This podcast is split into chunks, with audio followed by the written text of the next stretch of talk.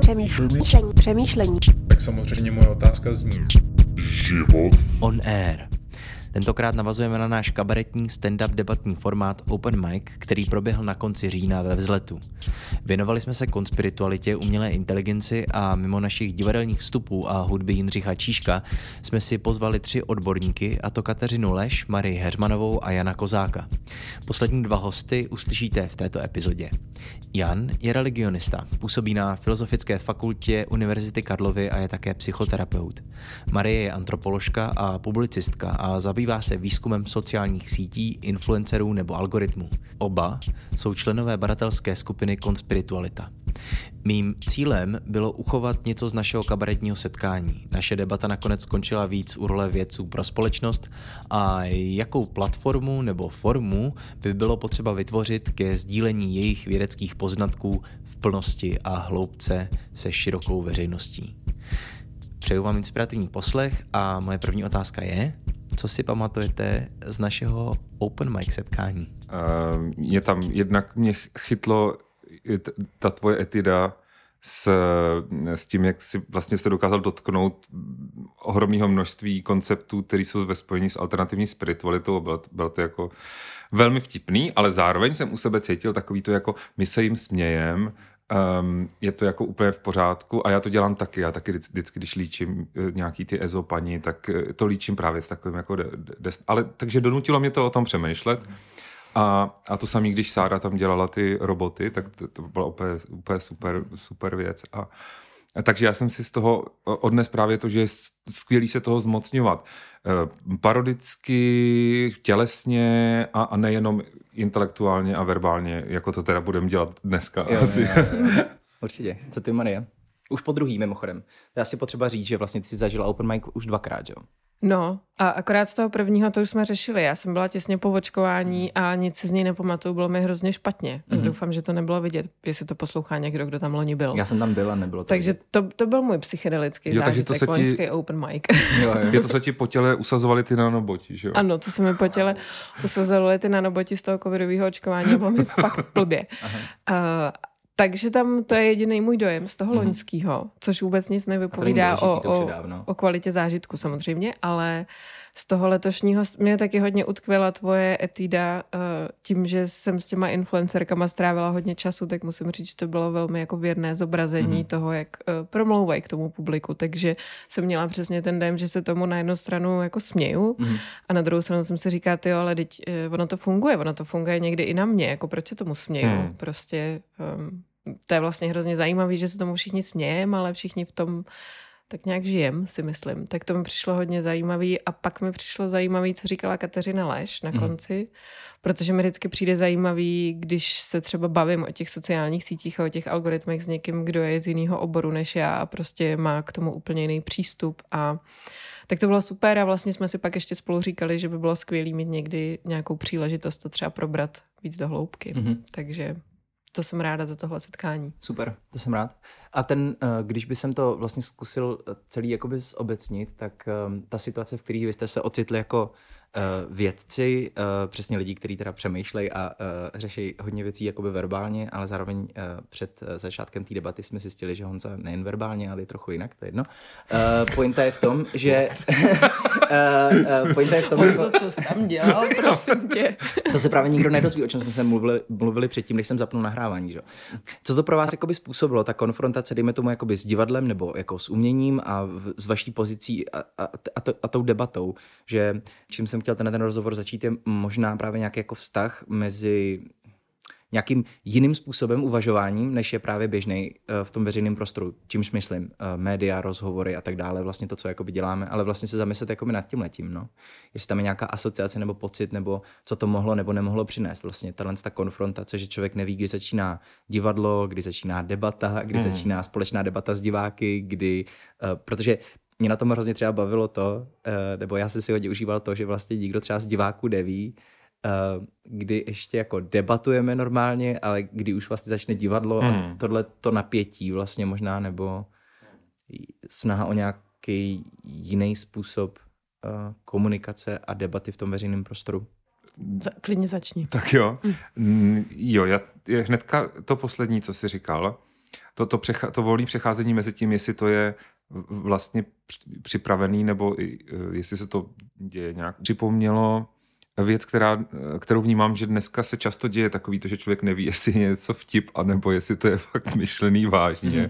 Jako i, i že jo, e, prostě nějaký ty zprávy, že, že občas nevěřím tomu a nevím, jestli to je teda z nějakého parodického serveru, anebo jestli opravdu tohle je ta realita, tak mě to, eh, to, jak to přechází, vlastně ta, že ironie se stává realitou, sarkazmus je vlastně někdy um, slabší odvar toho, co se reálně děje. Tak nějak tohle to mi zarezonovalo. A potom k tomu samotnému, co se tam dělo, tak já vlastně, mně se tam líbily ty momenty toho, kdy, kdy, kdy se do toho dostávalo to divadlo a kdy jste to jako zpracovávali v, v té divadelní formě. A mně přijde totiž, že ty témata, jako AI nebo konspirační teorie, tak eh, to, to, to fakt nejsou jenom nějaký diskurzivní f, f, témata, ale že se nás to dotýká na nějaký úplně třeba i existenciální, ani, ani tomu sami nerozumím. Já mám pocit, že třeba to vývoj toho AI funguje vlastně sam, si divným samopohybem, že ani ty samotní předsedové těch organizací, ty jsou sami tlačený do toho, co dělají e, e, nějakýma prostě tržníma mechanismama a tím, co, co se, že, že my všichni jsme vlastně metený nějakým jako přívalem čehosi dějinného. A jsou tady síly, které nás přesahují. A mně přijde, že snažit se o tom právě jenom mluvit nestačí a že, že třeba nějaká, jako, nějaká, nějaká for, nějaký forma zážitku eh, nebo eh, neúplně nějakého nonverbálního projevu. Ten moment, kdy se tam rozsvítily ty eh, ty UV světla a, a se, rozsvítili, se oči. rozsvítili oči a, a tak to byl pro mě nějaký moment, kdy, já nevím, já to třeba cítím, když pracuji s klientama jako v, v terapiích, že nejde, často nejde o to, co se tam řekne jde o nějakou prezenci, jsme tam spolu, prostě něco se tam mezi náma odehrává, co ani není na té rovině toho, co, co je tam řečeno. Tak, mm-hmm. tak tohle to mi nějak, eh, no, to se mi tam líbilo, nebo jsem to chvílema zažíval jako, jako podstatný, že jsem ani nevěděl vlastně, nedokázal jsem to dát do slov, ale něco se tam dělo. Tak. Než ti předám slovo, tak mi jenom k tomu napadlo, že mm, spoustu našich projektů mm, jsou v ten život uh, jsou vlastně taneční a pohybový. A tělo a práce jakoby s tělem, která nemá uh, nějaký jakoby výkonnostní uh, charakter, to znamená, chci podat nějaký výkon, nevím, sportu prostě a tak, ale vlastně to má ještě jako nějaký rozměr jiný, hrozně důležitý. A to pro mě třeba bylo vlastně hrozně zajímavé, no? Hmm. že když Sára měla monolog o umělé inteligenci, tak ale vlastně se u toho nějakým způsobem hýbala po prostoru hmm. a to vytváří nějaký vztah ke mně, hmm. že tohle to pro mě taky bylo zajímavé. Co si z toho pamatuješ ty, nebo z tohohle toho vztahu mezi myšlením a nějakou reálnou akcí nebo tělem v prostoru. Mně přijde hrozně zajímavý, co Honza říká, ale já myslím, že je to hrozně vždycky ovlivněný tím, jak, jak je člověk nějak jakoby osobně nastavený, protože já jako ráda věci verbalizuju a vlastně takový můj jako coping mechanismus ke všemu je, že, že to verbalizuju a intelektuálně promýšlím a mhm. udělám mm-hmm. z toho intelektuální problém, o kterém se dá něco... Bude to tak. Jo. Myslím, že to nějak souvisí, ta volba té kariéry s tím a, a vlastně mi to hrozně jakoby uspokojuje, hmm. nějak jako intelektualizovat uh, ty věci. A uh, zároveň tohle neumím úplně dělat s tou tělesností. S tou hmm. tělesností to pro mě není, není jako přirozený. A narážím na to v, v různých situacích v každodenním životě. Myslím, že mě to tak jako provází celý život, které vlastně naložit s tím, že ty věci se i jakoby dějou uh, ani ne emocionálně, to mi nevadí, ale přesně jako by tělesně a na nějaký jako nevyslovený úrovni a na úrovni, kterou neumím zanalizovat a nemám pro ní slova a tak. Tak to mě jenom přijde zajímavý, že, že na to Honza upozornil. A z toho i vyplývá, že já jsem vlastně v tomhle hrozně ambivalentní, protože mně to přijde intelektuálně hrozně zajímavý, ale vlastně sama vůbec nevím, jak bych se k tomu postavila jako divák. Mm. A já jsem takovýhle v tomhle... Uh, mám hodně ráda umění, hlavně třeba výtvarný umění, ale myslím, že jsem v tom vlastně hrozně konzervativní jakoby uh, konzumentka toho mm. umění, protože mám ráda tu, tu svoji jako bublinu, kdy já si tam stojím s tím dílem a nechávám to na sebe působit a nikdo po mně nic nechce mm. a mhm. nic do toho nevstupuje. To je pro mě hrozně, uh, hrozně to mám ráda, hrozně mě to jakoby nabíjí a tak. Ale vlastně třeba uh, v těch situacích, kdy je tohle nějak jako narušený a třeba v situaci nějakého divadelního představení, kdy se najednou chce ta interakce toho publika, tak mě to strašně znervózňuje a vlastně to nemám ráda. Hmm. Takže, uh, což myslím vypovídá hodně o mně a hmm. o mém nastavení, ale myslím, že tohle, uh, tohle taky, že mě to hrozně bavilo, protože já jsem tam byla v té situaci, kdy jsem věděla, co se bude dít a měla jsem to pod kontrolou hmm. a pak jsem si říkala, no a kdybych vlastně seděla v tom publiku, tak možná bych odcházela s nějakým pocitem, že bych si říkala, jo, hm, a co teda jako?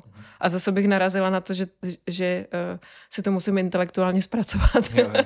co se teda vlastně odehrálo. To je taková moje, čímž, jako říkám, pro mě to byl super zážitek, ale o tomhle vlastně přemýšlím. No. Hmm, hmm. To je pro mě, já bych jenom, jak to říkáš, mně přijde, že já často mám zásek tohoto toho typu, jakože mluvit někde nějak, ale zrovna divadelní, jako ta situace, kdy vím, že jsme součást publika, tak je pro mě taky jako chráněný prostor, asi jako v té terapeutovně nebo tak. Chráněná kdy, kdy prostě jako i kdybych tam trapně mlčel nějakou chvíli, nebo i kdybych řekl, Ježíš Maria, musím čůrat, nebo takhle, tak je to vlastně jako všechno je v pořádku. Ty, jo. teď si Takže... to vyřešil, že se ocitnu v nějakém divadle, kde se po mně bude něco chtít, tak já řeknu, já se musím odskočit. aha, aha. Jo, jo, jo.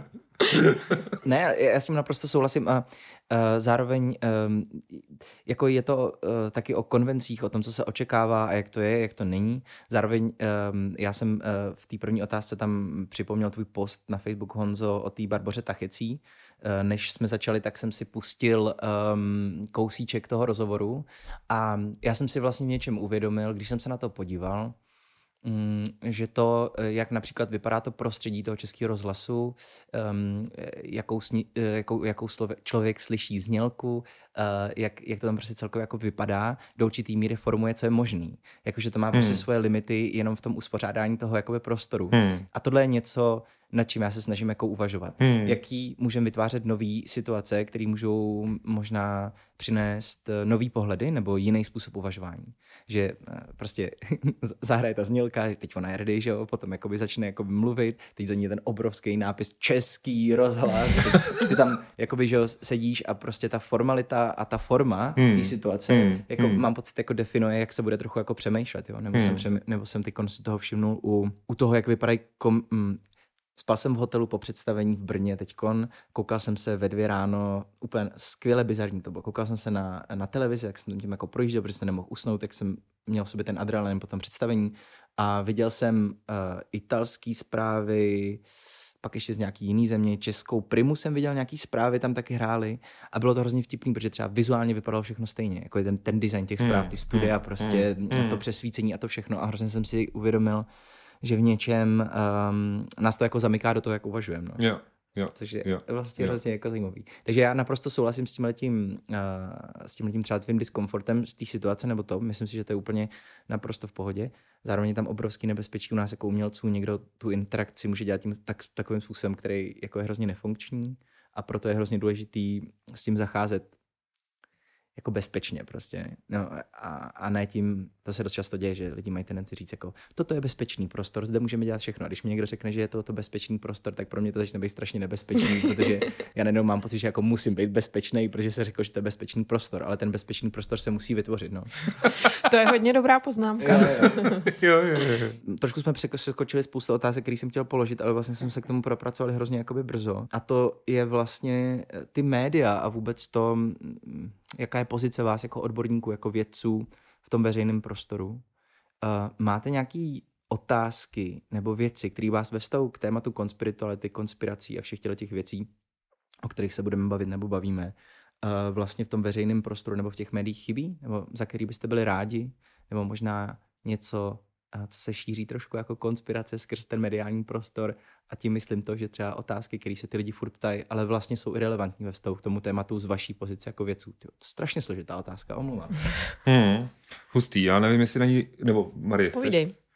Um, já nevím, jestli to přesně odpověď na ní, ale já si myslím, že uh, bychom jako celá společnost měli se naučit, nebo měli bychom si po, položit otázku, uh, co s těma konspiracema teda dělat jinýho, než je jenom nějak eh, prostě potlačovat typu tohle není pravda, tohle není pravda, eh, kdo, kdo to šíří je, je dezolát. uh, nashledanou, tak jako vlastně vést nějakou veřejnou debatu, takovou, jako si představuju, že fakt klidně v té telce, ale ve formátu třeba hodiny, pře, prostě představit nějaký různý pohled na to, jak ten fenomén chápat a co s tím teda pak prakticky dělat jinýho, než než tohleto jako takový to potlačování, který ale ve skutečnosti s tím s fenoménem nedělá vůbec nic. Jo. Čili mm. před, bavit se fakt s odborníkami, já třeba nevím, jak organizovat společnost, ale bavit se o tom, jestli by teda pomohli nějaký, já nevím, eh, nějaký eh, fóra, kde se reálně sejdou lidi, eh, jednak zástupci konspiracismu, jednak nějaký normální lidi, nějaký moderátoři. Co kdybychom to s nimi jako probírali takhle a pokusili bychom se dojít k tomu, co třeba ty konspiracisty trápí, kde, kde přesně je ten limit, že, že zjistili bychom, že třeba některý, já nevím, jeden, dva z těch konspiracistů, co přijdou, tak se s nima fakt bavit nedá, mm. ale ty ostatní to dokážou nakonec po chvíli inteligentně vedený diskuze přeložit do nějakého jazyka, který dává smysl e, i těm ostatním a zase na internetu se lidi pohádají, ale v reálu často ve skutečnosti si pak jsou schopní nějak jakoby porozumět, protože ta, ta mezilidská komunikace jo, má jinou kvalitu. A, a, a já nevím, prostě podle mě tady je vlastně spousta nevyřešených a hrozně zajímavých otázek a možností, jako jak politicky o tom přemýšlet a sociálně o tom přemýšlet a tak jinak, než jenom říct, to není pravda, kdo to šíří, je agent Kremlu anebo hmm. něco takového. Tak... Což je mimochodem jako mm, ta moje idea toho, proč hrozně doufám, protože je to můj obor a moje kariéra, jako v renesanci divadla, ještě na nějaký úplně jako větší úrovni, prostě, že mi přijde, že je hrozně důležitý, aby jsme se fakt jako výdali. Hmm. To mě jenom hmm. tomu napadlo. Hmm. A ještě mi napadla asociace, jenom řeknu to slovo jako objímání. Hmm. Jo, jako, hmm. že vlastně je to nějak důležitý. Souhlasím mě se vším, co jsi řekl a myslím, že je to i, že se o tom třeba bavíme i někdy spolu s Honzou nebo s jinýma kolegama, kolegyněma, že určitě pro lidi, kteří nějak dlouhodobě třeba zkoumají ty konspirační teorie a pro mě jako třeba pro člověka, který strávil právě docela hodně času s těma lidma, který, pro který jsou ty konspirační teorie nebo to, čemu my říkáme konspirační teorie, nějaký jakoby důležitý vysvětlení světa, který jim jakoby dobře funguje v životě. Tak pro mě ta debata je samozřejmě občas hrozně jakoby frustrující, protože je prostě rozdělená na tu pravdu a na tu nepravdu, což je do jisté míry pochopitelný, protože to je jako my potřebujeme nějaký společenský konsenzus na tom, co teda je pravda a bez něj jako se nedá úplně fungovat, já to jakoby chápu. Zároveň to, co mě na těch konspiračních teoriích přijde zajímavé, je, že oni ho takhle jako takhle prostě ho furt se snaží propichovat nebo vlastně nám jakoby ukazujou ty limity toho, jak moc jsme jakoby flexibilní, jak moc jsme otevření, jak moc jsme ochotní jakoby přemýšlet o tom, že třeba ty věci... Myslíš ty samotné konspirace, nebo jakoby, ty, ty... když mluvíš o té flexibilitě? Jakoby, no, myslím, že, že jak moc vlastně ta společnost je ochotná si třeba říct, aha, tak to, co je tady teď společenský konsenzus, tady nebylo vody jak živa a možná hmm. tady může být něco jiného. Možná prostě ty pravdy nejsou zjevený, možná ty pravdy jsou takzvaně sociální konstrukt, to my v té hmm. antropologii máme rádi. Ale tohle samozřejmě taky může být trochu jako slippery slope, jo, hmm. to, to si uvědomuju. Ale uh, tím jenom chci říct, že vlastně souhlasím s tím, co řekl Honza. Na druhou stranu uh, si myslím, že uh, i kdybychom se potkávali, kdyby tohle všechno eh, proběhlo a kdyby jsme se objímali a vyřešili to divadlem, což mi přijde jako skvělá, skvělý nápad. tak eh, jako já si nemyslím, že, že spolu budeme nakonec jakoby souhlasit. Uh-huh. A že jedna věc je, že prostě lidi jsou různí a mají různé životní hmm. zkušenosti a různé hmm. životní zážitky a že jakoby v pohodě, když, nebo v pohodě, v pohodě to není, ale vždycky se nějaký skupiny navzájem mezi sebou budou možná trochu jako nesnášet. Hmm. Uh, takže prostě ta představa toho, uh, nemyslím si, že to by jakoby má nějaký řešení, že dospějeme k nějaký jakoby společenský utopii, která prostě pojme všechny naše pravdy úplně harmonicky. No, no. Ale, ale zároveň um, si myslím, že, a to, to je možná tím se dostávám k tomu, hmm. co mě vlastně jakoby chybí v té debatě. Já si fakt myslím, že žijeme ve společenském systému, který nám to vlastně neumožňuje. Prostě žijeme ve světě, který je definovaný těma nerovnostma a ty nerovnosti já vnímám jako hrozně důležitý faktor v tom, že se neumíme poslouchat a že prostě lidi eh, z jedné sociální skupiny nerozumí té druhé skupině, protože si neumí představit, že reálně žije úplně jinak a nenutně, protože je to třeba volba. Mm-hmm. A tohle je něco, co, mi, co mám pocit, že se hrozně pomalu do té veřejné debaty třeba o těch konspiracích, dezinformacích dostává, ale pro mě je frustrující, jak strašně pomalu, protože to fakt vnímám jako hrozně zásadní věc. Ty jsi řekla, že možná to jako nevyřešíme. A já si myslím, že máš určitě pravdu, že to nevyřešíme, ale podle mě jde o to ty kanály učinit um, jako kultivovanějšíma a průchodnějšíma a já to zase vidím vlastně v paralele, nebo jakože analogicky k duševnímu zdraví jednotlivce, mm. že prostě pokud si člověk jako nepřiznává spoustu svých temných stránek, zatlačuje je do nevědomí, tak oni tam začnou jako bujet, začnou se projevovat v podobě všelijakých nepochopitelných symptomů, mm. který vypadají úplně nelogicky a šíleně ale ve chvíli, kdy se začne jako zpracovávat nějaký to trauma nebo ty problémy, eh, začne, začnou se tahat do vědomí a začne se říkat, aha, OK, tak já mám asi tenhle ten a tenhle ten a tamhle ten problém, tak pojďme to.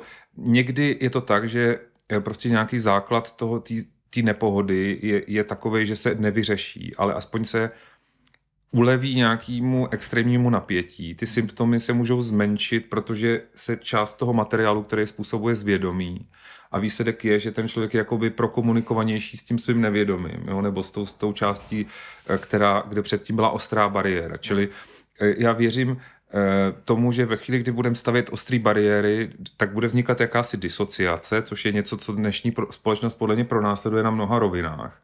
Jakože odstředivá, mm, ostrá, ost, nesmířená dualita nějaká a že já, si dokonce, já jsem přesvědčený, že, to, že vlastně my nějak děláme dialektiku špatně. Jo?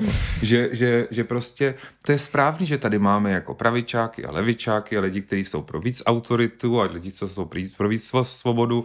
A to by bylo úplně hrozný, kdyby to tady takhle nebylo a nemohli jsme vést ten dialog. Ale ono to nějak nabírá takovou jako dementní povahu, jako když jsou dvě fotbalové ty fanouškovské skupiny, které akorát se mlátí po hlavě palicema a, mm-hmm. a vlastně to jako ne, jo, není tam to, čili to má, ono to má vlastně všechny ty napětí, které tady máme, příroda eh, versus, nebo jako technokrati versus ekologové mm-hmm. a tak dále, tak to jsou všechno hrozně produktivní um, protiklady, které by spolu jako měly vést nějakou jako dialektickou, jako takový to tak pojď, jo, a v nějakém duchu prostě eh, toho, že vědí, že třeba ty svoje pozice jako neopust, neopustí, ale můžou se brát od těch druhých nějaký podněty a sami jim něco posílat a, a, a to by mohlo jako být prospěšný vlastně, čili já, a já nevím, jak na to, že jo, ale, ale myslím si, že,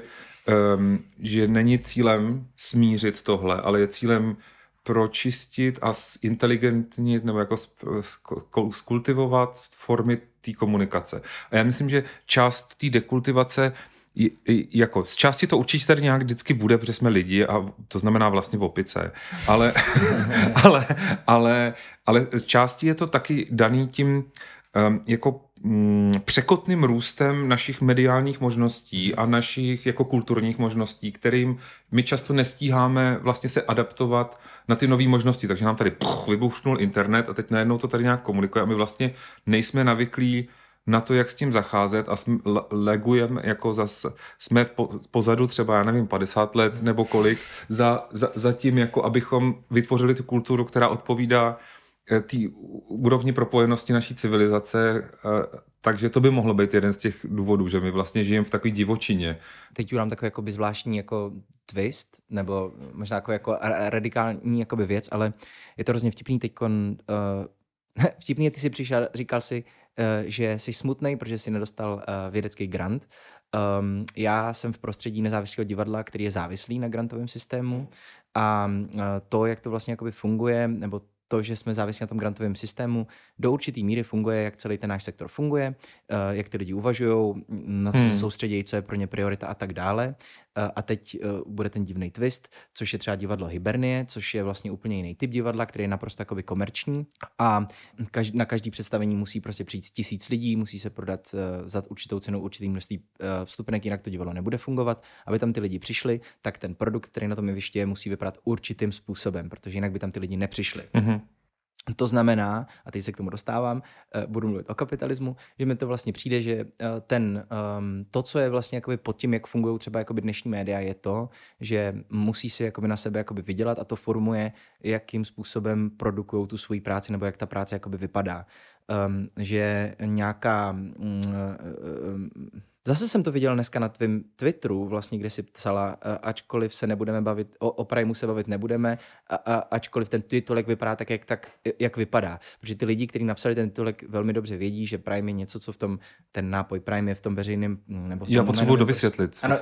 Je to prostě, Je to Budem to rozhovor, vysvětlovat. o, který je v důsledku o tom, jakou roli vliv a autoritu mají influenceri, Hmm. který se jednou větou zmíní o tom, že teď je- existuje kauza toho, že prostě dva americký influenceri prodávají energetický nápoj, který není zdravý pro děti, ale ty influencery sledují děti a děti si to chtějí kupovat. A to reálně zabere jako jednu minutu v 30-minutovém rozhovoru, ale je to v titulku. Ale zároveň Protože jakoby- lidi znají ten Jo, jo, energii. Přesně, a v tom, v tom influencerském prostoru prostě ten Prime je vlastně, já nevím, jako úplně nejvíc trending téma, nebo možná teď už ne, ale ještě nedávno jako hodně bylo prostě. Okay. Jo, ale jenom zase jakoby směřuju k tomu, že vlastně my potřebujeme debatu, kterou nám ale jakoby neuvožňuje model, který je jakoby pod, pod těma médiama, který vlastně tu debatu jako vedou, nebo jsou jakoby centrem té debaty. A ta forma jejich Hmm. je potom, jako jasně, že je jakoby taková, že nám vlastně jako nepomáhá, ale Hmm. vlastně to spíš jakoby zhoršuje, jo. Že vlastně, nechám tě hned zareagovat, Marie, jenom, že mě vlastně k tomuhle tomu napadá, že když jsem začal se vlastně jako dozvídat o tom, že eh, produktem Facebooku jsme ve skutečnosti jakoby my, protože za to neplatíme, oni prodávají tu technologii těm lidem, kteří tam chtějí mít reklamu a tak dále, tak vlastně uh, vím, že to pro mě byly dost takový jakoby šokézní jakoby momenty, kdy vlastně jsem si říkal, aha, uh, to je vlastně hrozně jakoby zvláštní. No, nevím, chtěla jsem na to zareagovat, jenom k tomuhle jsem se vlastně Ne, já si no. spíš myslím, že, uh, že tohle jako nevyřešíme, protože Hmm. to je třeba v sociálních vědách je tohle prostě debata, takzvaná struktura versus agency, že jo, co má prostě, Mhm. je, je, do jaký míry tě determinuje ta společenská struktura, do jaký míry ty se tam jakoby pohybuješ v rámci nějaký svý svobodný vůle, čím je determinovat tvoje svobodná vůle, je to prostě tvojí výchovou, kulturou, mm. no. Hmm. Hmm. Jenomže tady ta debata je jako, uh, jsme my teda jakoby oběťma toho systému, uh, nebo jsme my jako agenti toho systému, který ho mají měnit. A ta odpověď je vždycky, že my jsme oboje. Jo? A teď to jako chci převést na ty novináře. Jasně, já to chápu, všichni se musíme něčím živit, protože žijeme v kapitalismu Hmm. a Uh, prostě ty kliky to musí jakoby generovat. Na druhou stranu, kdo jiný než ty novináři o tom má mluvit? Kdo jiný než ty novináři s tím má něco dělat? A mně třeba v těch českých médiích hrozně jakoby chybí ta reflexe, Hmm. jako sebereflexe a reflexe toho, toho systému, ve kterém oni se právě jakoby pohybují. Hmm. Hmm. Nemyslím si, že je to nemožný, nemyslím si, že toho po nich chci tak strašně moc a myslím si, že i tady v, Čech, v Česku máme jakoby příklady lidí, kteří jsou schopní to dělat. Jo? Tak to jenom že uh, jako blame the system, to je určitě moje jakoby oblíbená disciplína a, a podporuju to, ale zároveň uh, Jo.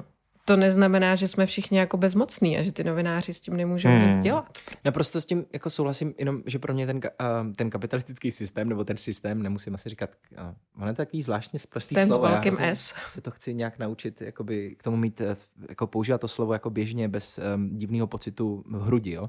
Jo. Ale eh, chtěl jsem, chtěl, jako jenom chci vlastně říct, že uh, mi přijde, že prostě v určitých jakoby sférách ten kapitalismus vlastně jako nemusí fungovat tak dobře, eh, jak se jakoby tvrdí, jo? Že v určitých chvílích je to hrozně podle mě jako dobrý způsob, jak řešit věci, ale někdy prostě by to nemělo mít vliv na to, jak se věci řeší, to je asi. Ale zároveň si hrozně dobře uvědomuji, že když naopak se potom pohybuju v tom prostředí, který je třeba na tom grantovém systému, a což ten nezávislý prostor jako je úplně jako závislý, tak to ale potom jako generuje to, že třeba lidem nezáleží na to, že někdo přijde Hmm. protože vlastně uh, Hmm. to nemá vliv na to, jestli se to odehraje nebo neodehraje, protože ty Hmm. peníze prostě Hmm. přišly nějakým jiným způsobem. Hmm. A to je taky vlastně špatně, jo. Hmm. Takže si myslím, že konkrétně u těch jako médií by to takhle jako nemělo být. Zároveň teď v mediálním českém prostoru se děje zajímavá věc, protože uh, Respekt vlastně, že jo, vystoupil z ekonomie, stál se jako nezávislým, budu ho mimochodem jiný i mm, bude patřit um, zaměstnancům Respektu, což mi přijde hrozně zajímavý. Ale jenom promiň, ty jsi chtěl něco No to je dobrý, to já, eh, takže, tak- takže tam bude probíhat demokracie vlastně, jo. No, jako vypadá to tak. Wow. No, Já mám vlastně- pocit, že tady spíš nějakému takovému jako reformovanému kapitalismu, nejsem si jistá, jestli na to věřím, ale myslím, že bychom možná měli tady tu debatu Jo, jo, jo, jo, opustit, jo, jo. protože to, to Jo, bude jo. slepá ulička Je to- vždycky je- nutně. Je, je, je, to, Ne, je určitě. to tak. Mi, mi vlastně přišlo mm, důležitý mm, se toho jako nedotknout. Jakože mám prostě pocit, že tohle s tím jako souvisí, ne, že bych tady se v tom teď chtěl jako Jo. Ale já myslím, že teda pointa byla, že jsou tady nějaký síly, které vlastně vytlačují ty konkrétní formy, na které si pak stěžujeme, eh, že teda s nimi musíme nějak bojovat, že například není možný em, v klidu diskutovat mm, tu problematiku konspiračních teorií, protože ten sám mediální prostor je strukturovaný přes nějaký clickbaity a, a jakoby nějaký ekonomické síly určují, že ta debata se jako nepovede prostě. Je ano, to tak. to je, myslím, dobrý point. To si, jako za to děkuju, protože já jsem se k tomuhle nemohl dostat. Ale jako jo, ano, to je jako ono, no, že, že, že, že mm, no, ten typ debaty vlastně jako není úplně umožněný tím, že musí být rychlá, musí být snapy, prostě musí tam být něco, co bude drama, aby to teda přitáhlo jakoby ty lidi, ale my jako to drama nikdy jako nepotřebujeme, jako Hmm. někdy potřebujeme být jenom v klidu. Hmm. A na začátku se ptal, jak Hmm. dlouho ta debata bude trvat. A já jsem ti odpověděl, že nevím. Hmm. Což mi přijde, že je hrozně důležitý, Hmm. jako pro mě mentálně. No. Hmm. No tak teď mi to úplně teda, jsem úplně ujel někam, kam jsem vůbec um, se nechtěl dostat. Uh, tak uh, se m- můžem klidně vrátit um, jakoby zpátky trošku k tématu konspirací, konspirituality. Hrozně důležitý mi třeba přijde jakoby téma, kterého jsme se tak jako dotýkali a to je prostě nějaká jako autenticita. A co to vlastně jako znamená? A myslím si, že uh, je to v něčem nějak hrozně jakoby klíčový v tom a zároveň i k tomu, o čem jsme se bavili předtím, je to zajímavý, protože když se zase vrátím k té Barbaře Tachecí, tak mi taky přijde vlastně hrozně jakoby vtipný. Jako kde je autenticita tam, nebo autenticita té situace. Uh, ty plastový oranžový nápisy Český rozhlas za tebou a ty tam No jenže sedí. eh, já tady tu debatu jako na té akademické úrovni vedu už dva roky a přemýšlím, jestli jako můžu říct k tomu ještě něco nového, ale ty, když si vezmeme jakoby příklad Barbory Tachecký a Českého rozhlasu, tak eh, já furt mám jakoby pocit, že vlastně my předpokládáme, že existuje nějaká autenticita, jo? nějaké jako holy grail prostě a myslím si, že možná existuje třeba v nějakém vnitřním životě člověka v terapii a tak, ale teď, když se budu bavit jako o nějakém sociálně vědním přístupu a o těch společenských procesech, tak jako co je to autenticita? Autenticita je něco, na čem se jako shodneme. To je prostě nějaký vyjednávání o tom, co nám připadá, že je autentický a že to není jako fake a že, že to tak a ta autenticita se nějak jako konstruuje, že jo? Prostě uh, a já mám pocit, že že ta debata se vždycky jakoby zasekne na tom, že my si myslíme, že tady existuje nějaká jako autenticita, který my nějak jakoby dosáhneme mm. A pak už to bude všechno dobrý a, a, naše komunikace bude autentická, naše prožívání bude autentický, ale ono to tak není. Prostě ta autenticita je nějaká společenská norma, nějaká hodnota, která se mění v průběhu času, která se prostě liší od kultury ke kultuře, která se liší třeba na základě toho, když jsi žena, tak eh, od autentické ženy se očekává třeba jiný projev než od autentického muže v rámci těch společenských norem. Mm-hmm. Takže eh, já si nemyslím, že my můžeme jakoby říct, eh, že Barbara Tachecí není autentická, jo? nebo ta, že to prostě není tak jednoduchý. A koho napadlo, že není autentická? Ne, já jsem nemyslel, že Barbara, eh, Barbara Tachecí je určitě autentická. Myslel jsem, jako cha- charakter, charakter tý, ona je vlastně dost autentická, No, právě. přemýšlím, tyjo. Ale jako ale je- jakože, ale jak- to ne, poznáš já, jsem vlastně? myslel tu, já jsem myslel tu situaci, víš, Hmm. když si jako pocitáš, že je, Hmm. je vlastně, No ale protože ty situace, přece všechny naše, uh, můj oblíbený antropolog Daniel Miller o tom právě jakoby mluví uh, v prostředí těch, toho internetu a těch sociálních sítí, kdy on říká, že si máme dávat pozor na něco, čemu on říká paradox falešné autenticity. A to je ta představa, že existuje nějaká úplně jako čistá, ničím nesprostředkovaná, nemediovaná uh, mezilidská situace, ve které jsme všichni úplně stoprocentně sami sebou. Mm-hmm. Klasický sociologický teorie, prostě Erving Goffman, všichni mm-hmm. hrajeme divadlo, možná mm-hmm. znáte, nám jako už bohužel. 50 let říkají, že to tak úplně jakoby není, nebo zase, jo, určitě pohled terapeuta je jiný, ale hmm. je to tak, že my vstupujeme do nějakých společenských rolí a je to v pořádku, hmm. protože na tom je ta společnost jakoby založená, že jo, jak, hmm. jak můžeme jakoby fungovat bez toho, Eh, kdybychom všichni pořád jenom jako se strašně autenticky projevovali, tak eh, mm, to tady nebude podle mě asi úplně fungovat. No. Takže to, že existuje nějaká situace, ve které je to něčím, prostě ta naše komunikace i teď tady v této místnosti je něčím zprostředkovaná, nějak jakoby odpovídá té situaci, eh, ve které jsme. My se tomu snažíme přizpůsobovat, je to dobře, doufám, mělo by to být produktivní. A my máme jakoby představu toho, že se tohohle můžeme jakoby zbavit a že zatím někdy, někde je prostě to opravdový. Mm-hmm. A možná je, možná není, to nevím, to je podle mě spíš otázka třeba psychologická nebo filozofická, ale jako pro mě z hlediska toho té společenské vědkyně je vlastně zajímavý jako to naše neustálé vyjednávání o tom, co to teda je, proč je to pro nás tak důležitý, proč k tomu vlastně jakoby chceme směřovat. A přijde mi zajímavý, že třeba uh, když se podíváme do historie, tak takový jakoby boom toho mluvení a nějakého jako konceptuálního uchopování té autenticity byl v romantismu, mm. kdy to byly prostě ty nespoutané emoce a ta příroda a bylo to v reakci prostě na industriální revoluci, o který lidi logicky měli pocit, že třeba ta masová výroba jim nějakou tu autenticitu může ubírat. A teď jsme v té samé situaci, protože máme digitální revoluci a zase máme jakoby pocit, že Eh, když se bavíme jenom na internetu, že je to nějaký jakoby míň autentický. Mm-hmm. A ten paradox falešné autenticity je v tom, že jako pozor na tohle. Mm-hmm. Jako uh, vždycky je to něčím zprostředkovaný, otázka je jak a proč a do jaký míry a jestli nám to vyhovuje a jestli je to produktivní. Já vlastně k autenticitě nic nemám.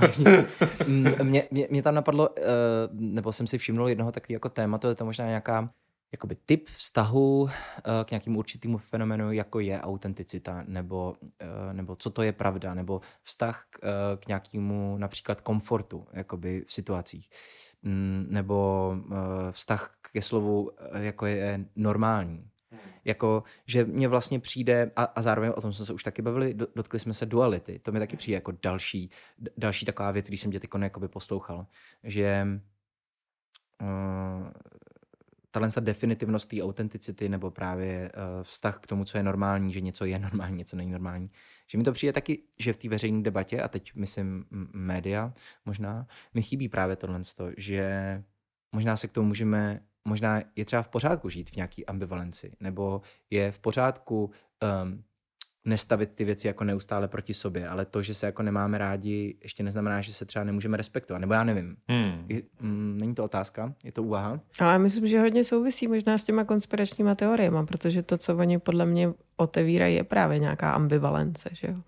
se hmm, kterou si neumíme úplně poradit. Teď, a teď mi to skočilo na zpátek k té autenticitě, protože mě vlastně eh, jako z toho psychologického pohledu, nebo taky to jungiánského, tak všichni máme něco jako personu, což je, hmm. uh, což je prostě to, co dáváme na, na odiv ostatním a bez ní nejde být asi jako bez kůže nejde být, jo, hmm. že prostě ona, ale jde, jde, jde jenom o to, aby ta persona příliš nestuhla a příliš nepřirostla. Takže uh, je to nutný interface, ale zdravá persona je taková, že třeba připouští klidně vedle sebe um, věci, které se jako nevytváří jednotný vyleštěný obrázek něčeho, co je prostě jenom nějak. Že vlastně třeba připouští spochybnění. Právě, při, jo, přicho, připustí přesně tak a připouští taky možná neslučitelné věci vedle sebe. Jakože eh, eh, jako úplnost eh, zase tady z toho jungovského hlediska je přiznání si těch temných i světlejch věcí, jo? přiznání si mužského i ženského aspektu v muži i ženě a tak dále. A takže podle mě vlastně ta autenticita možná by pak mohla být momenty, kdy se jako zableskne ta úplnost, kdy, mm. kdy to není eh, jenom ta polišť, prostě nějaká taková ta jako vyselektovaná jedna verze, kde jsou potlačený ty ostatní věci, tak tehdy je to asi jako neautentický, protože je to jenom ta prezentační mm. maska ještě, ještě jako hodně doktorovaná a ve chvíli, kdy tam člověk může zahlídnout vlastně tu rozpornost, mm. která v každém z nás je, tak eh, si myslím, že jsme trochu blíž k nějaký autenticitě, ale nerad bych ji nějak jako esencialisticky pojal, jo, ale prostě, že no, taková nějaká při, prostě přiznání si toho, že ono to vlastně je, je jako trochu divoký. no. Mm. Jo, jo. Ale tohle mě fakt vlastně přijde, že to je, když jsem mluvila na začátku o tom, co mi chybí v té debatě o těch konspiračních teoriích, jo, tak tohle je přesně to tam vidíme, že já mám pocit, že to, co oni dělají s tou společností, proč vlastně jako vyvolávají takovou nervozitu v lidech Mm. a proč jako eh, lidi furt říkají, jak je teda možný, že tomuhle někdo věří, že je to Hmm. právě přesně ono, jo, že je jako že je to to jako spochybnění, ta ambivalence Hmm, toho, hmm. jak je jakoby možný, že to někdo má úplně jinak Hmm, a že jo. věci, které mě prostě dávají smysl, tak jemu vůbec smysl nedávají. Mhm. A jako na té úrovni, že teda 2 plus 2 pro něj není 4. Jo, a, jo, a jo, eh, jo. tohle mi vlastně přijde, že to je ta jako zajímavá úroveň na tom, jako proč to je, co to o nás říká, co se z toho můžeme naučit. Hmm. A to jsou podle mě ty otázky, které si úplně nekladem. No. A taky mě napadlo taková jako věta, že vlastně jakoby komfort s diskomfortem, nebo uh, Mhm. mm-hmm. jakože vlastně také jako paradoxní Jo, trošku jo, jako situace, jo. že vlastně já jsem jakoby OK s tím, že to je jakoby kolem mě, Hmm. nemusím se proti tomu stavit. Uh, trošku je mi líto, že jsme furt taky jako, že, že se furt jako vyjevujem, nebo že to já furt jako vedu v tom slova smyslu, že se furt vztahuju k nějakým jako médiu a vlastně trošku, jak by se to dalo dělat jakoby jinak. Ale přijde mi to jako důležitý nikdy nechtít možná jako definitivní odpověď. Vlastně jako řekněte mi, jak to teda je. Co s Hmm. tím teda uděláme? Jakože, že jako vlastně přijmou to, že to je nějaká procesuální věc nebo něco takového, že mi to Hmm. přijde hrozně důležitý. No. Rozho. Rozhodně. A kdybys, já teda aspoň někdy bys položil otázku, jak to je, co s tím uděláme, tak Hmm. ti řeknu, že nevím. Takže Jo. No, no, ale zároveň tenhle typ eh, přístupu pak není to, co se ocitne v tom titulku toho článku. Že? no jo? to rozhodně ne. Mně už se to několikrát stalo, že mi některý novináři říkali, že už jsem proslulá tím, že na hodně věcí odpovídám, no ono je to složitější. Jo, jo, jo, jo. Hm, hm, hm. Což je ale vlastně jako nutný a vlastně v něčem je i hrozně důležitý na tom vlastně jako trvat. A přijde mi, že je důležitý na tom trvat i z té svojí, nebo z vaší pozice jako odborníka. E, jako nepřistoupit na to, ne? Hmm. Nepřistoupit na to, že, že, že, že to je jednodušší, nebo že to zjednoduším, třeba abych dostal víc jako lajků nebo pozornosti, že jo? A není to jednoduchý vždycky. Odolat. No jasně. Jo, jo. No ale zároveň eh, pro, problém je, že když začneme systematicky říkat to, co teda je zcela správně Marie říká, že to je složitější, tak eh, eh, vlastně pak ale to si lidi nezapamatujou, že jo? A místo toho tam jako naskočí na to místo ty daleko žhavější vyjádření, čili čím víc my budeme opravdoví vědci, to znamená uh, sdílet naše pochyby a ukazovat, že to je celý komplexnější a složitější, tak tím míň budeme slyšet. A tím míň, jo, čili vlastně my nějaký narrativ musíme představit, jinak eh, si z toho lidi fakt nic neodnesou. Jako, pa, pamětí to projde jako, jako vítr. Jo. Jakože je to složitější a takže nevím no, vlastně. No, no, no. Je to pravda, no. Um, to je ten paradox, eh, že oni nás, eh, ta komunikace, zvlášť ta mediální komunikace člověka nutí k tomu, aby produkoval mytologii. Mhm. Mm-hmm. Protože mytologie je to, je to, co se zapamatuje a to, co má emoci a to, co má eh, s lidma hejbe. A takže my se z nás se stávají mýtotvůrci, i když vycházíme prostě z nějakých reálných studií a dat a četby z literatury, která nám to odkrývá ve vší svojí komplexitě, tak pak to člověk prostě musí A tam je, což je vlastně naprosto v pořádku, mám pocit, že to už jsme jako na, na to jsme narazili úplně předtím, ale zároveň je hrozně důležitý, aby eh, v takovéhle situaci, v tom zeitgeistu nebo prostě eh, v tom, v tom jako diskurzu jsme jako ale zároveň věděli, že když ty jako mýty vytváříme, tak to neznamená, že jsou jako definitivní. Ano. Že to je nějaký work in Mm, progress mm, neustále, že mm, vlastně teď mm. jsme ho jako vytvořili, protože jsme potřebovali něco vysvětlit, na něčem jsme se potřebovali shodnout Mm. a teď můžeme pokračovat dál, ale neznamená to, že tohle zůstane a bude trvat, Ano. jakoby, že protože všechno se furt mění, všechno se furt rozpadá. Ale pak jsou mezi náma vždycky ty fundamentalistické mysli, Jasně. lidi, kteří si vyslechnou ten mýtus, který jim třeba i z jejího, jejich osobního hlediska prostě mají nějakou svoji specifickou psychologii, potřebují konečnou odpověď na otázku po smyslu života, vesmíru a vůbec.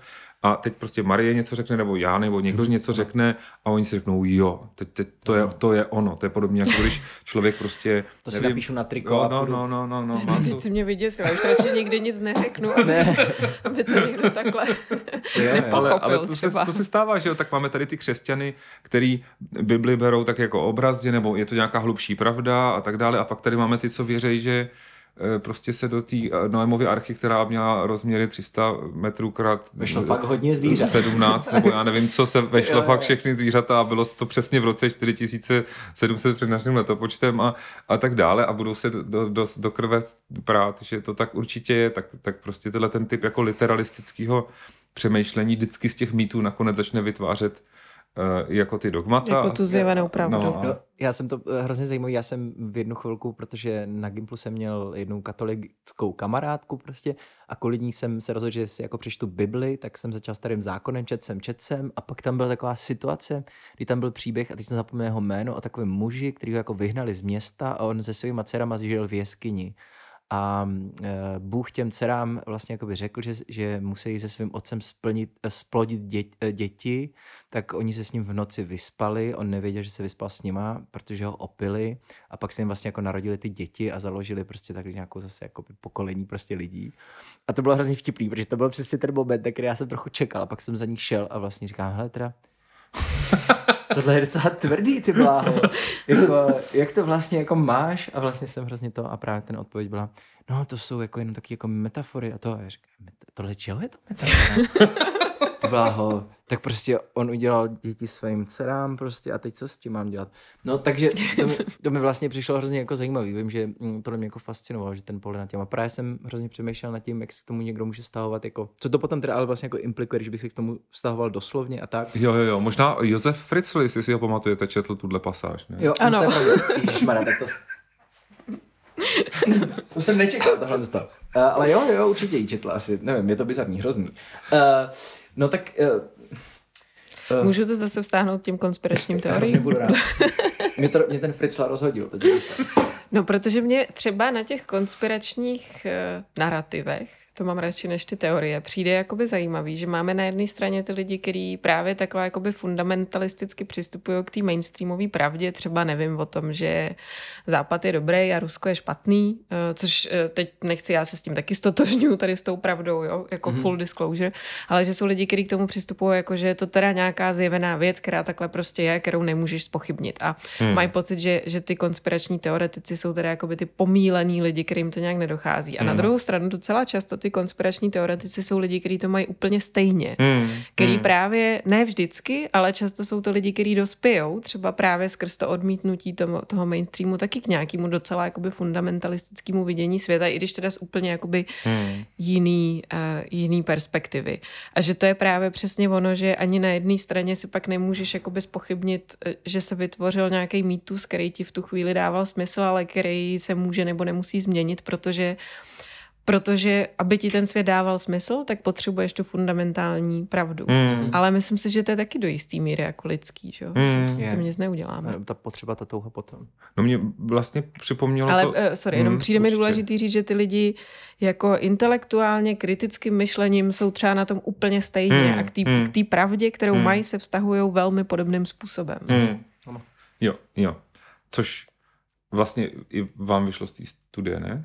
Takový to, že to nezáleží na, inter- na vzdělání. Myslíš tu společnost No, nedůvěry? no, Hele, tam vychází hodně věcí a ona, ta, ta společnost nedůvěry se nemohla úplně zaměřovat tady na nějaký osobní vztah Hmm, k pravdě, hmm, respektive hmm. měřili jsme tam nějaký, že jo, ten vztah k té spiritualitě a ten, Hmm. tu škálu toho konspiračního myšlení, ale já jako kvalitativní člověk jsem hodně, Mhm. uh, myslím, že tady ty škály mají svoje limity, Jo, jo, jo, že jo. ti to jakoby něco trošičku, ale ne, nedostaneš se tam k těm jako hloubkovým motivacím Aha. těch lidí. Ale to, co to ukazuje minimálně to, ten trend, který Hmm. můžeš změřit, je, že tyhle věci hrajou mnohem menší roli, než třeba právě ten vztah k tomu státu, k těm institucím, ta důvěra. Hmm, To, hmm, to tam hmm, změřit hmm. můžeš. No mě vlastně se před očima v, v jednu chvíli vynořil obrázek eh, toho jako inkvizice a toho jako ra- raně novověkého křesťanství, mm-hmm. kdy eh, to bylo velice podobné, že jo, tady byly nějaký, jo, tady byly nějaký ty um, všelijaký heretici a, a, a, a li- lidi, kteří se prostě neschodovali s, s, tím, s tou vizí světa, která byla přeci všem úplně jasná. Aha.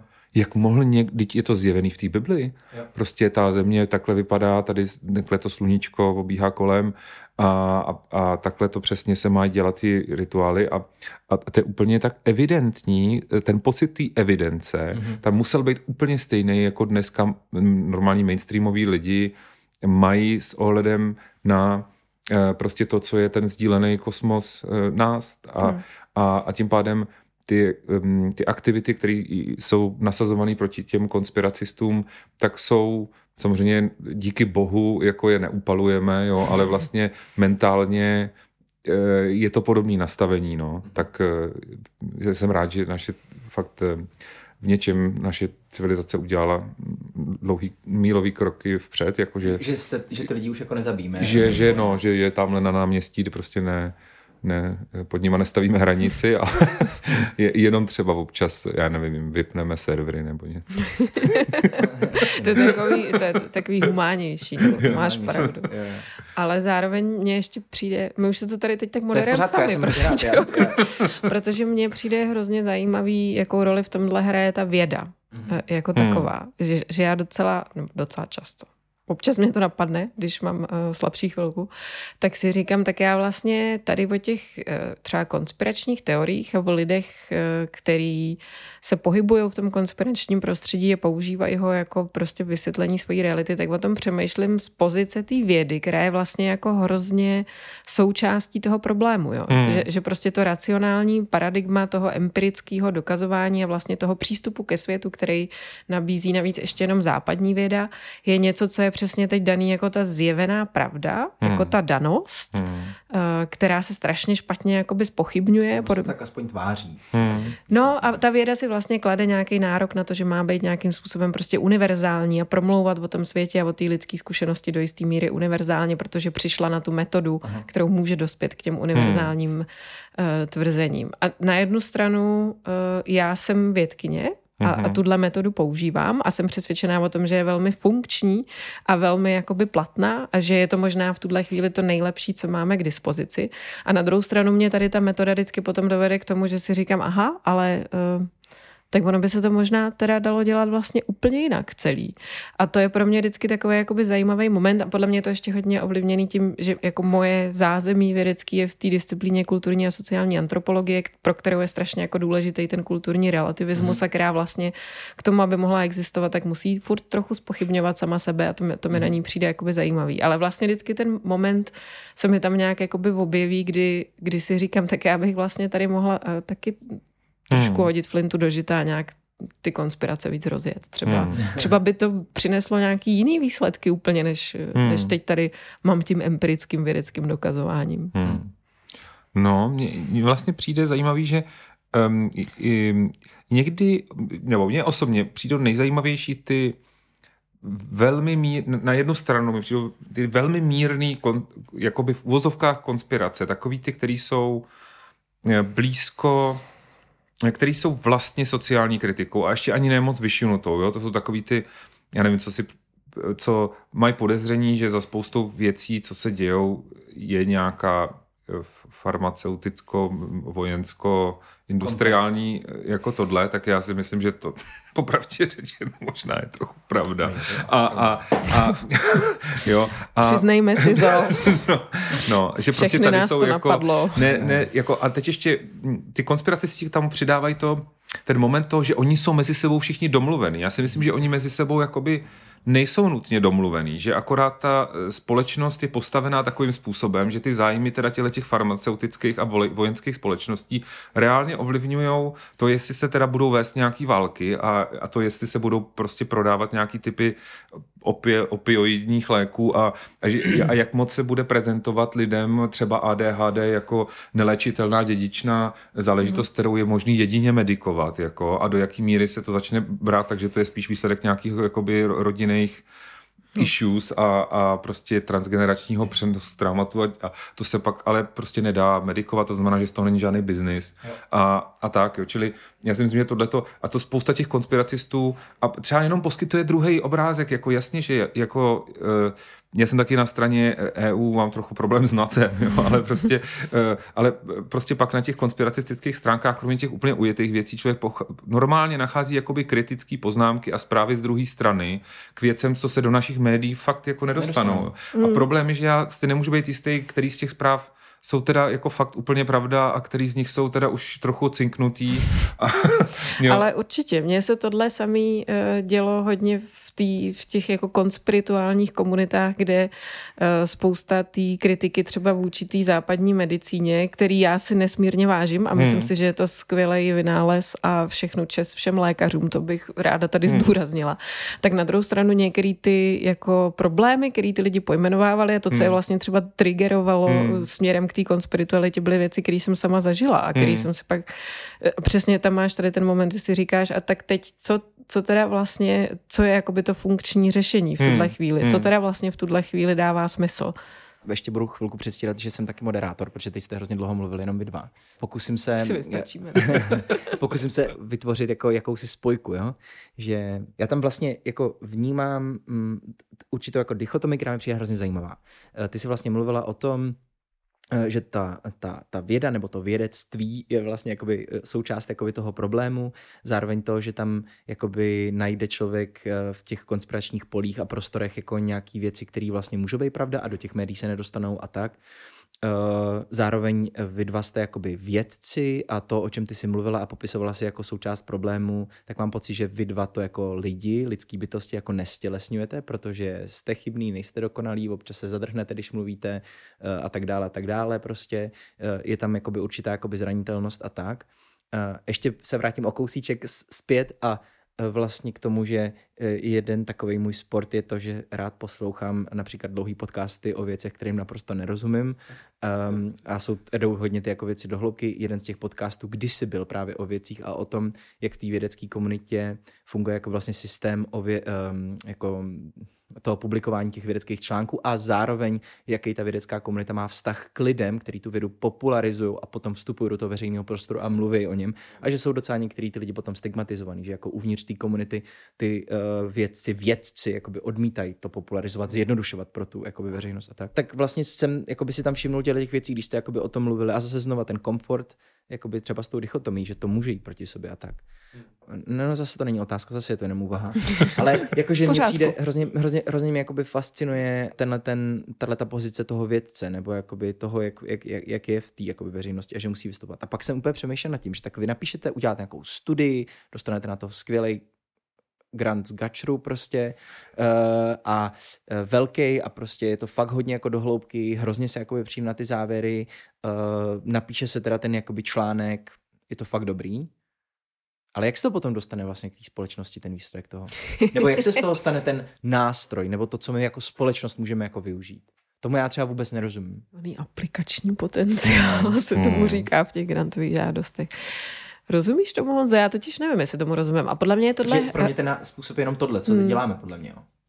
No, ono je to podle jo. mě ještě hrozně jo. různý. Myslím si, že taky, že jo, že když se řekne věda, tak hodně lidí si pod tím představí jakoby přírodní vědy, medicínu hmm. a trochu něco jiného, než provozujeme my s Honzou, že tam je ještě Jasně, nějaký když problém. se objeví materiál, dejme tomu nějaký, tak se pak ten materiál Jo, a že, že když je to třeba, že třeba ten medicínský výzkum jako příklad, já si představuju, že je jakoby mnohem víc navázaný na, na, na tu praxi a že prostě eh, nebo praxi, že tam prostě ani není tak jakoby ostrá hranice mezi tím, protože tam uh, prostě funguješ úplně jinak. A myslím, že i třeba právě to jako finanční propojení toho uh, co někdo chce financovat, protože to má nějaký jakoby hmm. jasný výsledek vývoj nového léku třeba, uh, tak je, je to úplně něco jiného než v těch sociálních vědách, ve kterých uh, fungují no, já s Honzou, to, to... ale zároveň já mám teda jakoby pocit, že to je jako problém, že jo, protože ty sociální vědy přece když nebudou jakoby promlouvat do toho, hmm. nebo nebudou ty závěry poskytovat, nebudou vstupovat do těch společenských procesů, tak proč to, tak to potom děláme proč jenom... Děláte?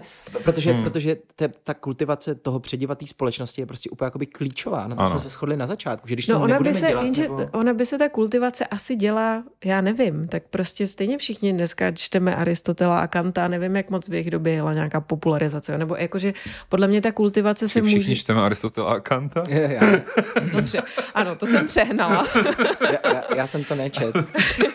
no, chci, spíš jenom chci říct, že je spousta jakoby nějakých intelektuálních eh, pokroků z minulosti, kdy si to ty lidi možná celý život dělali na svém písečku a ono to stejně uh, jakoby prosáklo do toho přediva, o kterém ty mluvíš, jo. Ano. Ale chci tím říct, že... To Uh, je, ale to třeba nemusím nikdy stihnout, než to prosákne, protože budu mrtvý, že? No jasně, no to se může stát, eh, to no. se možná stalo i těm filozofům, ale uh, spíš tím chci říct, že, uh, že podle mě u té sociální vědy je to mnohem méně jasný a zároveň možná ještě jako je to strašně důležitý.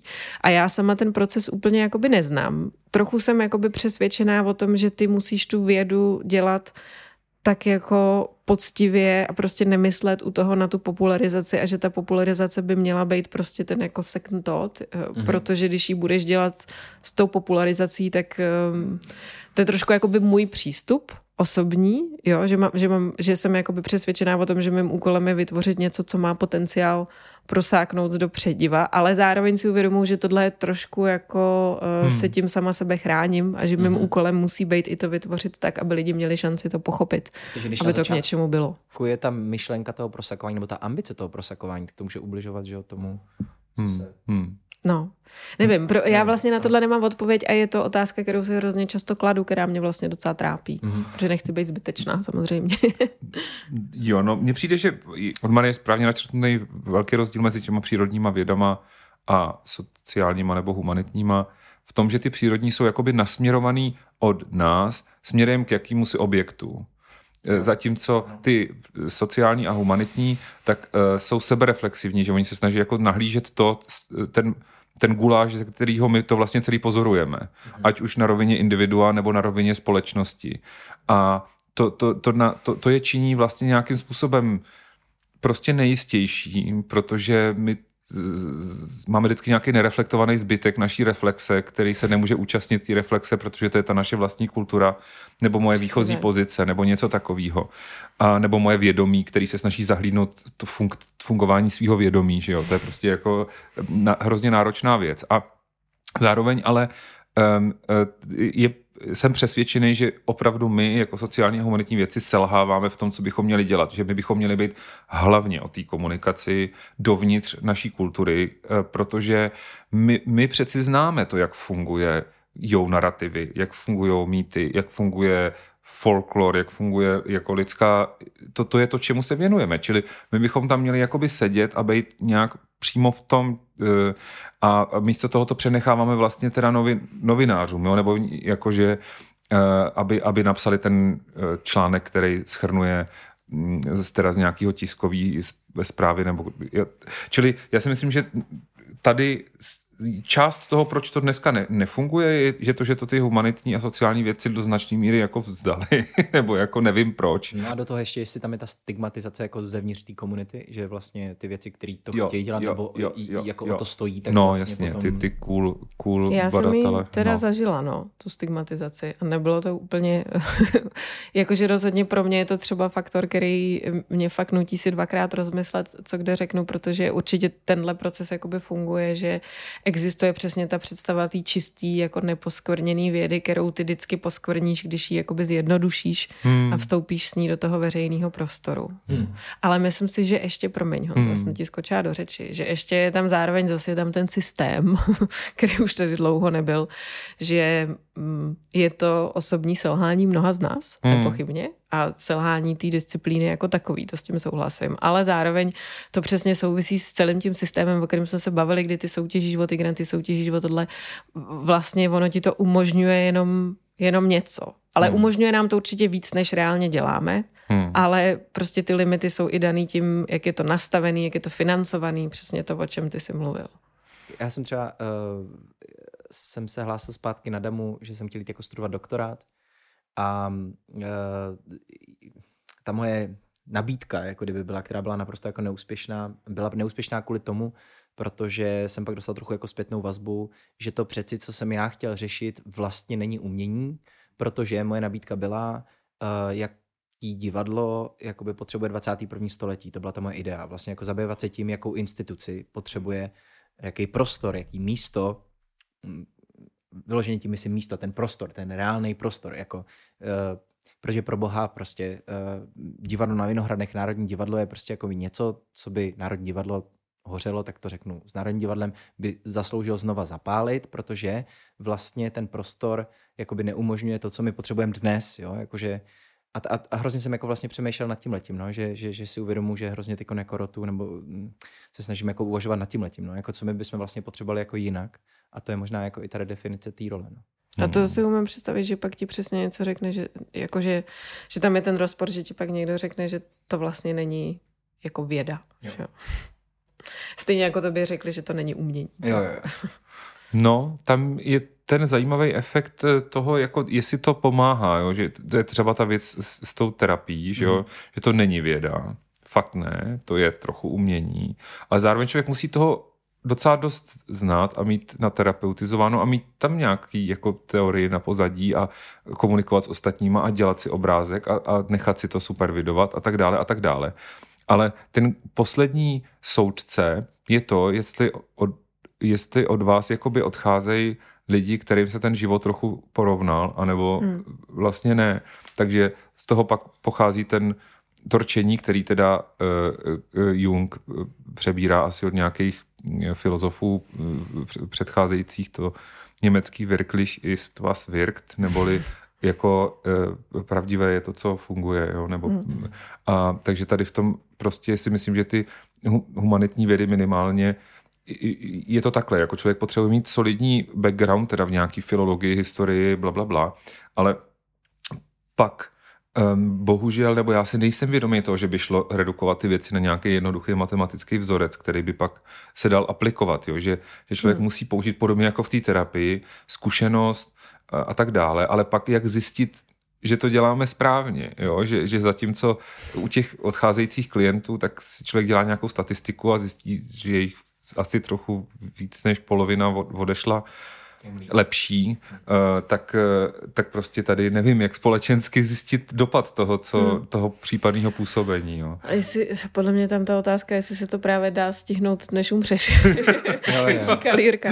No ne, tak protože jsou uh, myslím, že bychom byli schopni vygenerovat eh, třeba příklady jakoby sociálních vědců, nebo já nevím, mě prostě hmm. napadá někdo jako Burdie, hmm. když teda, což je prostě člověk, který vymyslel, vlastně nějakým způsobem popsal společnost eh, způsobem, který ještě jako hrozně dlouho po jeho smrti je vlastně fakt jako produktivní a hrozně moc věcí posunul dopředu a myslím si, že, že měl uh, jako i dopad na to, jak chápeme tu společnost a že je užitečný v tom, jak přemýšlíme o nějakých nerovnostech a nějakým našem nastavení v tom a prostě je to, ale uh, rozhodně to podle mě není tak, že jako to Burdě takhle dopsala a řekl si, tak uh, hotovo, teď, teď jsem to tady celý vylepšil, že jo. Mm. To prostě možná mm. si říkáme my teďka.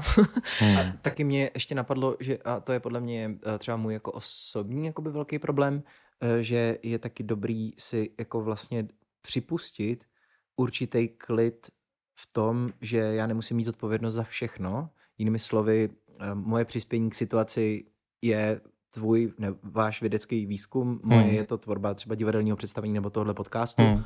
ale už nemusím přebírat zodpovědnost za všechny ty věci, jako těch dalších prostorů a tak dále, hmm. Uh, hmm. protože možná budu produktivnější, když se budu soustředit jenom uh, na ten můj jakoby výsek, hmm. než uh, se zbytečně moc stresovat ze všech těch jako ostatních. No. Ale je to zajímavý, no, protože mně prostě přijde, že by možná z dlouhodobého hlediska bylo mnohem lepší, kdyby se zase omlouvám tý Barbaře Tachicí prostě, ale jakoby, že, jako, že, že, že, že, mi, že mi prostě přijde, že by bylo jako z dlouhodobého hlediska mnohem přínosnější, kdyby ty si dostal v tom českém rozhlasu hodinu a půl dlouhý prostor a měl si klid a mohl se tam uvolnit, abyste spolu mohli mluvit dostatečně dlouho, hmm, hmm. než vlastně to nadspat do těch, kolik to bylo, 28 minut. A i to bylo hrozně jako zajímavý, jo, protože já jsem ještě ty konci uvědomil jako jednu věc, protože jak jsi tam byl, eh, tak eh, ona se tě něco zeptala, ty si začal poměrně hodně koktat, dosti dlouho trvalo, než si prostě chytnul nějakou flow, než si vlastně začal říkat nějaké jako komplexní věty a tak. Mm-hmm. A tady si to nestalo. Mm. Je to hrozně zajímavý, jo, jako že, že mě vlastně přijde, že tohle je jako asi důležitý.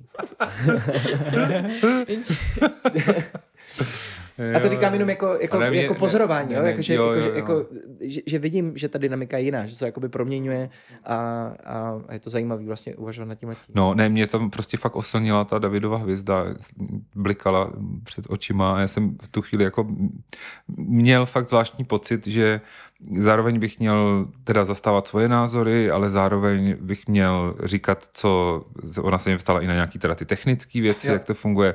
Zároveň mi ještě před tím pořadem řekla, že já nebudu, eh, nebudu teda zmiňovat fakt, že jsme si vás teda pro- proklepli a zjistili jsme, že jste někdy před šesti lety podepsal nějakou petici proti stavbě osad eh, na západním břehu. Přimáčka tě ke zdi prostě. Ne, napadlo mě k tomu jenom ještě, To je strašný. to je hrozně hustý, no. A, ale vtipný, protože mě vůbec vlastně jsem totiž přemýšlel nad tím, jestli třeba z vaší pozice je vlastně vůbec uh, relevantní se bavit o aktuálních problémech. V tom slova smyslu jako tohle typu. Jo, jo, jo. Jedna jasná válka, jakoby bavíme se přímo o ní. Že vlastně, jestli to v té rovině není mnohem zajímavější, ale ono to pak není zajímavý možná pro tolik lidí, no. Jenže to je nemá podle mě konkrétní- přece přesně to, co řešíme. Jako když tohle, když nedokážeme to naše poznání vstou- vztáhnout na něco, co lidi pálí, Hmm. tak k čemu to pak je? Jo. A to je retorická otázka. Možná, Hmm. možná to tak nemá být, Hmm. já nevím. Uh, jak jsi to řekla, tu otázku ještě jednou? No jestli uh, ty říkáš, jestli je jakoby produktivní bavit se o těch úplně konkrétních problémech a já kontruju otázkou, jestli, ale když si teda řekneme, že není a že my tady nabízíme nějaké široké jako eh, poznání a kontext a něco, ale nedokážeme to udělat způsobem, který prostě nedokážeme to vztáhnout na ten aktuální problém, Jo. který je ten, který ty lidi zajímá, oni ho chtějí řešit, tak uh, Hmm. si je to dobře nebo špatně. Já fakt nevím. Jeden Takže vlastně eh, skill, který bychom mohli kultivovat, je tenhle ten moment toho, vsta- jak vztáhnout vždycky tu danou aktuální věc na otázku obecnějšího charakteru, která má smysl. Protože jinak je to ta pěna dní, že jo? Mhm. Jakože eh, každý den prostě tady spadnul strom, tady se někdo vyboural, eh, tady prostě, nevím, terorista někomu ustřel hlavu a, a, a furt to jede, a furt to jede, a furt to jede. A já vlastně, já ty zprávy do nějaký míry já bych potřeboval, já se fakt těším, že ta AI jednu chvíli povyroste. Já pro- poprosím tu AI, aby mě dávala jenom zprávy, které mají smysl. Jo? Po nějaké tajemný, jako No, no, no, no, no, no. Chvíli, chvíli povedu, ano, přesně tak. Ale jo. ono to možná není jenom na úrovni té poli. Mně totiž teď napadá, že eh, Agnes Kalar, což je americká filozofka, nevím, jestli ji znáte, Já, vůbec. eh, která je právě hodně kontroverzní tím, že hodně vstupuje do veřejného veřejného prostoru, dělá to, čemu se asi říká jako public philosophy, bych Hmm. řekla, ale není to filozofka, myslím z University of Chicago a má svůj podcast, hodně píše do médií. A je to taková uh, hodně, uh, myslím, své rázná osoba, nicméně mě je hodně uh, pár těch jako podcastů, článků a knih, jejich pro mě bylo hodně zajímavých a ona je často kritizovaná za to, že třeba tu filozofii používá k tomu, aby mluvila o věcech, jako jsou partnerský vztahy nebo Hmm. žádlivost a, Hmm. a lidi jí vyčítají, že, že je vlastně banální. Hmm. A um, v nějaký diskuzi, já nevím, jestli to říkala přímo ona, nebo někdo, kdo vlastně jakoby zastával tu její pozici, říkal, a k čemu nám je filozofie, když vlastně nedokáže promluvit o tak jako ultimátně lidský zkušenosti, hmm. jako je třeba zkušenost zlomeného srdce. K čemu Hmm. nám ta filozofie je, když se bude tvářit, že tohle je pro ní jakoby málo, když je to vlastně když to je ta ultimátní jako Hmm. hmm. zkušenost bytí člověkem, tak, Hmm. hmm. tak proč je špatně, když o tom ta filozofie mluví? Jo, jo. Tak to jenom na to jsem si teď v tuhle chvíli vzpomněla, že to nemusí být zrovna jakoby konflikt uh, Izraele a Gazy, ale že to může být i úplně I ten spadlý strom. i ten spadlej strom, anebo to zlomený srdce. No. Ale já na tohle fakt nemám odpověď. Já to Hmm, nenabízím hmm, jako nějakou hmm. ultimátní odpověď, jenom jsem se na to vzpomněla a doporučuji Agnes Kallard. Jo, je, je, z mojí perspektivy, ale já, je, já mám svoji vlastní jako zatížení, jo, ale mě, mě fakt totiž z těch zpráv chytá taková, um, já nevím, já mám pocit, že ve skut... já doufám, že lidi, stejně jako já, i ostatní lidi vlastně chtějí nějaký smysl. Chtějí, aby to, aby to mělo nějaký smysl, jo. A, a když je to jenom záplava těchto těch jako vražd a, a, a ka- karambolů a tak, tak um, tak je, já to vlastně fakt nechápu. Ale nějak to asi funguje, protože podle mě si to ty novináři nevymysleli. To oni systémem pokus omyl tam něco dávají a některé věci fungují a některé věci nefungují. Takže oni tam pak nakonec skončí u těch únosů a, a, a výbuchů. A za to nemůžou asi oni. To prostě je nějaká jako kolektivní lidská selekce těchto těch věcí. Ale mně to přijde bezbřehý, je to každý den znova to samý, kromě toho, že jednou za pár měsíců začne nová válka a to je zase taky to samý, prostě jako senseless uh, násilí. Violence. A přesně tak, senseless violence a vždycky jedna strana jsou určitě strašně zlí a druhá strana jsou určitě strašně dobrý a, a teď se to znova se rozjede ta samá hádka na to samý téma. Je to úplně nesmyslný, kromě toho, že to je nesmyslný. Pardon, já nějak ztrácím Ne, pořádku, teď úplně. jako... Já totiž myslím, že se i dostáváme na konec uh, našeho jakoby, rozhovoru. Skončili jsme u toho, že nemáme odpovědi, že to je složitý a že moc nevíme, to co máme moje- dělat. O, o, to je můj oblíbený závěr, tohle. Je to složitý. Ano, ale eh, eh, jakože um, nedám, jeden můj kolega, když jsme pracovali na posledním našem představení, tak um, já jsem se ho ptal, co se naučil v Bruselu, když se odstěhoval z nějaké topolčánské dědiny ze Slovenska, prostě jako, tehdy jako gay, prostě se odstěhoval do Bruselu a tak. Eh, a, a do té doby neviděl svět v uvozovkách. Odešel tam studovat um, konzervatoř střední taneční a já jsem se ho ptal, jakoby, co se tam naučil a on prostě říkal, že uh, si uvědomil, že prostě fakt nic není normální, protože prostě tam na jednom místě s ním na té škole byli lidi z celého světa, uh, prostě úplně jiný kultury, všechno, prostě já nevím, co všechno a prostě jenom říkala, já, já, jsem, já jsem tehdy rezignoval na to, že něco je normální, že něčemu rozumím, že něco nějak má být, když vlastně odešel z toho Slovenska. A mě prostě, pro mě to taky vlastně jako cesta, mám pocit nějaká jakoby mm, přijmout jako určitou jako jemnost, jo? Jakože vlastně je to složitější, je to, je, to, je to opravdu tak, ale můj komfort s tím, že s tím můžu být jakoby komfortní a že dokonce dočasně jsem na nějakou jemnost můžu úplně vysrat a prostě to fakt jako bagrovat prostě chvilku. Hmm. Ale pak zase se umět vrátit k té jemnosti, jo? Hmm. Uh, nevím.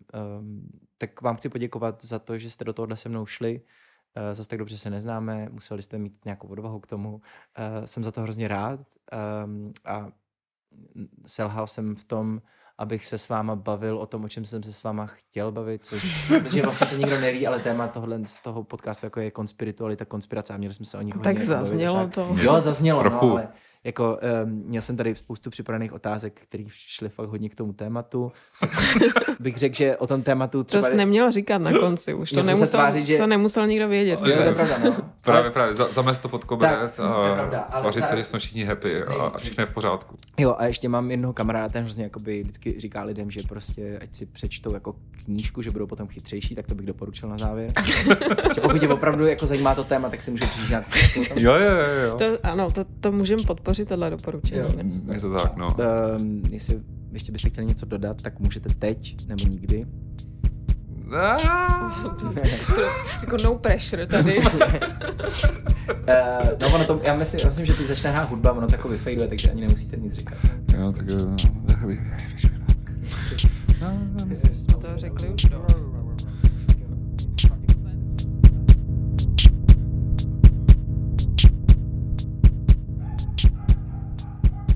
Tak právě jste měli šanci slyšet uh, sousedskýho psa v našem novém ateliéru, což vůbec není důležitý.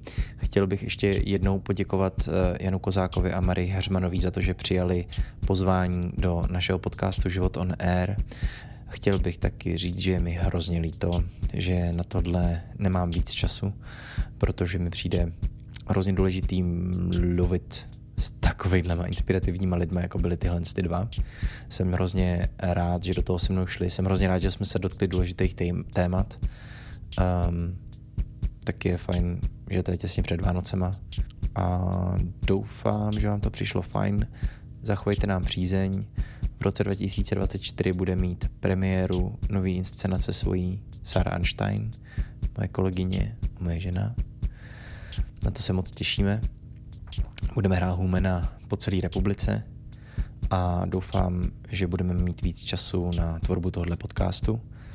Pokud ještě pořád posloucháte, tak bych vás chtěl požádat, abyste si uh, našli podcast ze sítě, který jsem připravil pro novou síť. Je to podcast, uh, který vlastně mm, teď v tuhle chvíli slouží k tomu, aby vytvořil takový audioarchiv jejich konference odcházení. Uh, Byla to konference o tom, jak těžký je odejít a jak důležitý je odejít včas uh, z vedoucích pozic. Konference byla úžasná a taky v souvislosti s tím, co se poslední dobou děje divadle Ponec, je to úplně absurdně a hrozně aktuální. Tak to je asi všechno a podtitul konference odcházení bylo Díky, čau.